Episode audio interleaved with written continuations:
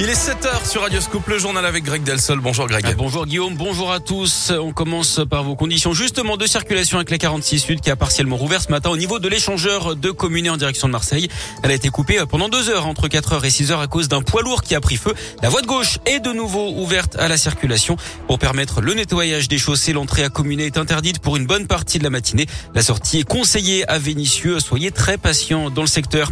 Sur la route, justement, quel impact économique la guerre en Ukraine peut-elle concrètement avoir sur la vie des Français. On poursuit notre série sur Radio Scoop. Dès le début du conflit, le 24 février dernier, les prix des carburants ont flambé. Toute cette semaine sur Radio Scoop, on tente donc de répondre à cette question en allant à la rencontre de ceux et celles qui sont déjà concernés.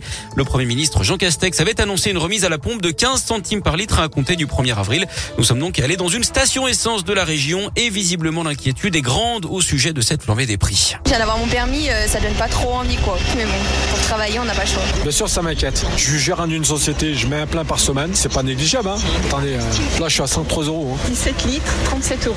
D'habitude, pour cette même somme, je fais un plein d'essence complet. On va faire comment? C'est incroyable. J'ai une polo, je vais payer peut-être euh, 80 euros. Moi, je pense qu'il faut rester optimiste et tout s'arrange dans la vie. Heureusement, moi, je travaille pas très loin, mais j'ai des collègues qui ont compté que ça leur revenait à peu près 6 euros par jour pour aller travailler. Bientôt, ça va coûter plus cher euh, d'aller travailler que de rester chez soi, j'ai l'impression. Une auto-école. L'essence, c'est mon carburant pour travailler, puisque moi, tous les deux jours, je mets un plein. Donc, c'est compliqué. Je pense que, honnêtement, le conflit ukrainien, ça a bon dos. Selon Jean Castex, la mesure qui sera mise en place en avril permettra d'économiser 9 euros sur un plein de 60 litres. Découverte macabre à Villefranche-sur-Saône au nord de Lyon. Le corps sans vie d'une femme de 27 ans a été retrouvé hier dans une habitation du centre-ville. C'est la mère de la victime qui avait prévenu les secours inquiète de ne pas avoir de nouvelles de sa fille d'après le progrès.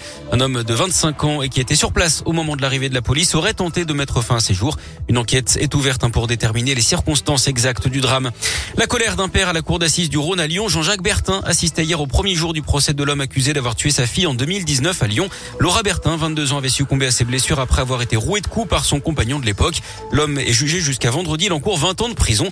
Depuis la mort de sa fille, Jean-Jacques Bertin, lui, n'a cessé de se mobiliser de lutter contre les féminicides.